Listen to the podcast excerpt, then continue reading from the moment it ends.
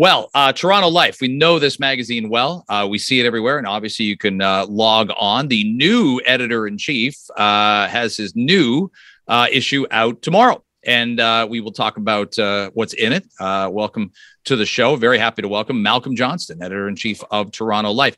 it's great to have you here. Now, again, you know, we were just talking in Toronto. We don't, you know, we, we don't want to brag about having snow in April, but I guess we deal with the reality it, despite the fact we love our city so much, we deal with the reality of uh, make the best of a bad situation somehow and hope for better days ahead. I guess that's what we do. I feel like the uh, the snow that fell yesterday was some kind of metaphor for the last couple of years. You know, you're ready to go, and then you get a step back. So yeah. Well, your your cover story this time around is reasons to love Toronto, and I think all of us, I, as somebody that lives in the suburbs but comes in every day to work downtown, and I, I luckily they, I haven't stopped, and they haven't stopped me for the most part from doing that. That's part of the process is seeing the city and and wanting it to come back to life thinking about where we used to go and how we used to gather and how energetic the city could feel. On it and i i will say malcolm maybe it's been sports maybe it's been a little bit of of the arts and and plays and concerts being back. Some of the friday saturday nights when you got you know a couple simultaneous sports event i think the jays being back for the first time in april in three years has helped. So um we're we're getting there. I think we're all try, we're all re-experiencing some firsts in the city that we love. Yeah, exactly. I mean, there's some some trepidation in the air, but there's also this spirit of wanting to get back out and and enjoy what makes our city great.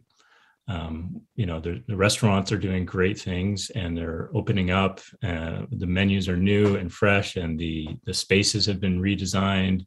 Um, so we're excited about all the restaurants that are opening.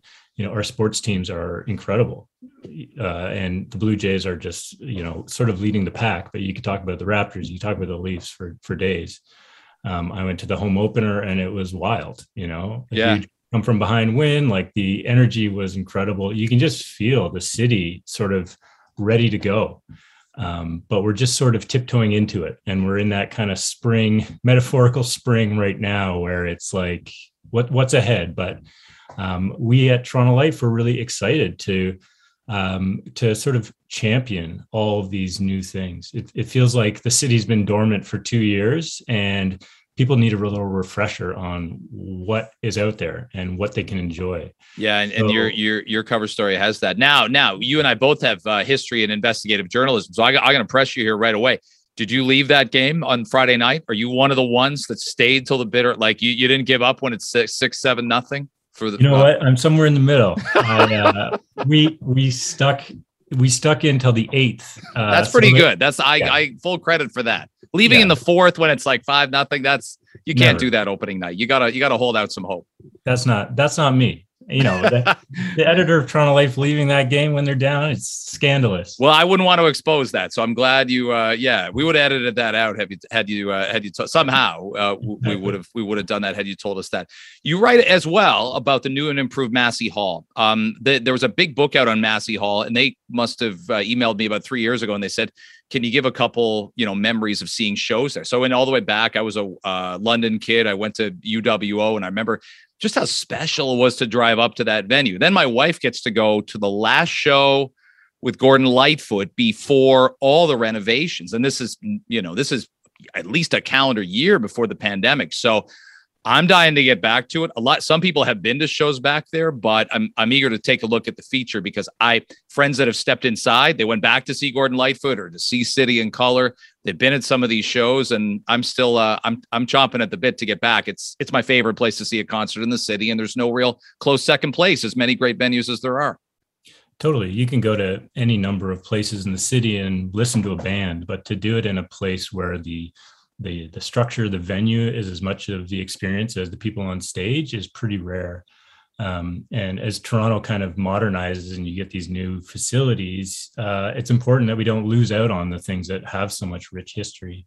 Uh, Massey Hall is probably the prime example. And instead of tearing this thing down, uh, they they refurbished it and made it so much better. It's better for the audience because there's more room, there's cup holders, there's a bar. Uh, you can have general admission or you can have seating because the seats slide under the stage.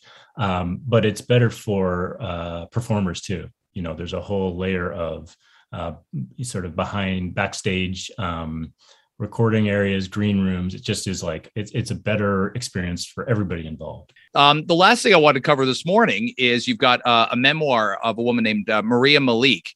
Um, and her story, I'm eager to read it. Um, it is, we, we've all seen movies like this. They all often seem like lifetime movies of the week. And you're like, that sounds rather disastrous, but it's it's a real story of uh, of a triumph of the will. It's a real story of uh, of resilience, which is something we all talk about uh, post pandemic. Tell tell the audience a little bit about that and what they'd be um, you know, sort of set up the background of what they'll get to read in Toronto Life about Maria. For sure. I mean, one of the many things I love about Toronto Life is the fact that we can kind of do it all, right? We we can do restaurants, we can do real estate, we can do a memoir, we can do a profile, um, we can kind of cover a little bit of everything. And so in this issue, uh, we've got the Reasons to Love package, but then you know, 12 pages later, we have this really powerful memoir by a woman named Maria Malik, who came to Toronto as uh, I think a three-year-old kid coming from Pakistan with her family. She kind of fell in love with the city and friends and the lifestyle here.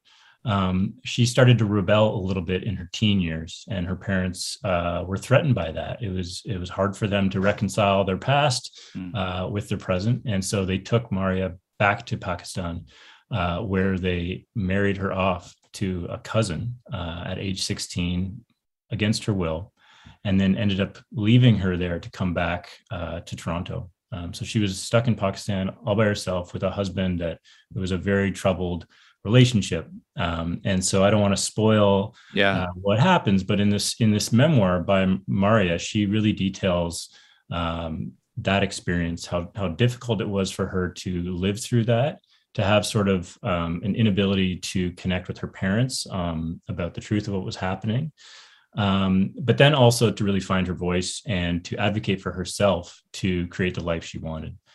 Um, so that's that's a piece that uh, I think will be um, well read, and I'm I'm proud to be publishing it. How old is she now? How long ago did all this happen, Malcolm?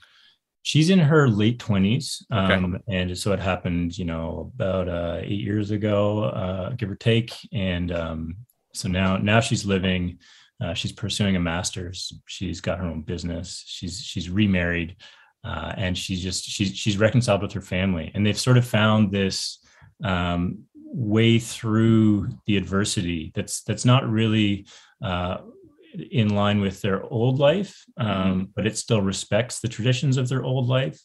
Uh, so it's kind of a beautiful, very Toronto story in that sense and I love the, you know, I, I I'm sure the rawness is there. Eight eight years is not a lot of that's probably still fresh, the good and the and and the quite terrible. It's not like looking back to something when you're 70 or 80, 40, 50 years ago and mm-hmm. you let bygones be bygones. I'm sure there's a lot of raw emotion in what she writes. That's right. Yeah. It's uh it's a pretty powerful memoir.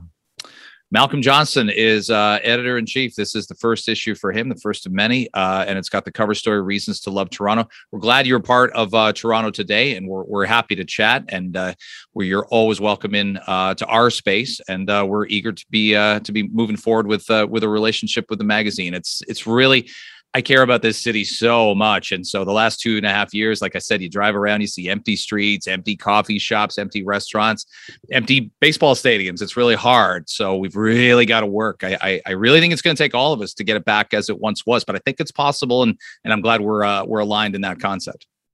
I echo everything you said, Greg. Uh, thanks so much for your time. And, uh, and uh, I'm glad to be in touch.